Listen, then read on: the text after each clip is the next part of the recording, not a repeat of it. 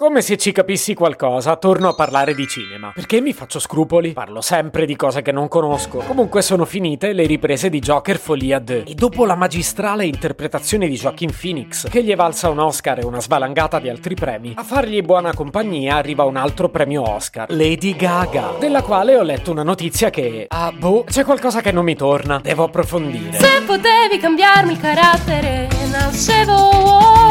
Si chiama Marcello Forcina, dice quello che pensa, pensa poco a quello che dice, ma quando c'è da parlare gli bastano 4 minuti e 37 e un Campari Spritz.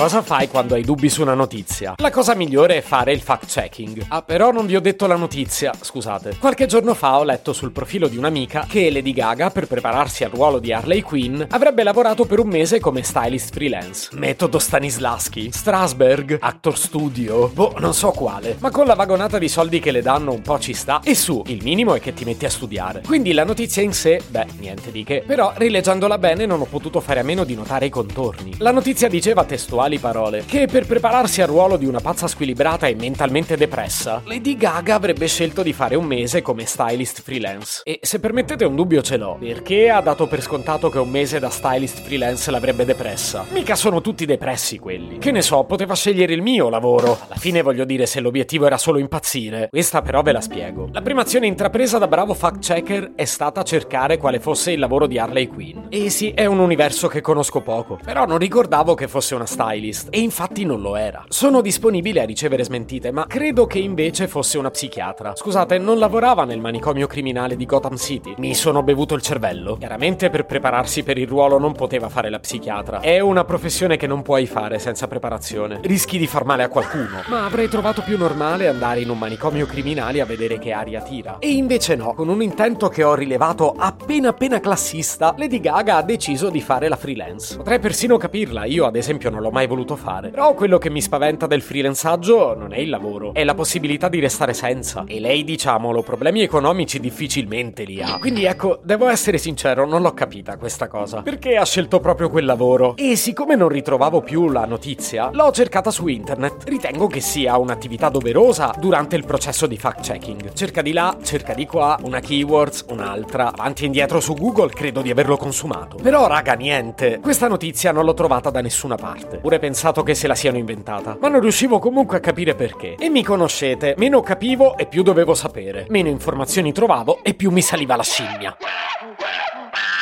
Poi niente, siccome l'episodio deve finire in qualche modo, questa spiegazione ho deciso di inventarmela. Non è il massimo, ma il rischio era non andare in onda. E quindi ora ve la dico. Vediamo, tra tanti lavori ha scelto proprio la stylist perché... Ma sì, dai, Harley Quinn ha sempre un trucco piuttosto vistoso, no? Avrà pensato di ottimizzare e farselo da sola. Beh, non so se regge. Dai, ma chi ci crede che si trucca da sola? Poi magari la furbona ha pensato di portarsi a casa anche l'Oscar per il miglior trucco. Sapete che vi dico? Non so cosa ne pensate voi, ma non sono troppo soddisfatto del finale di questo episodio. Mi sembra un po' raffazzonato. Faccio il figo a parlare di fact-checking e poi mi invento le notizie. Pessimo.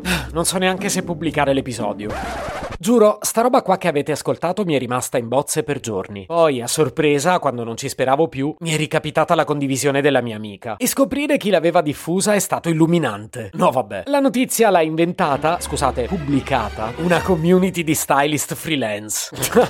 non ci voglio credere. E dopo questa succosa rivelazione, se permettete, rivendico il sacrosanto beneficio del dubbio che questa professione renda davvero, come dire, esauriti. Se potevi cambiarmi il carattere, nascevo Ward.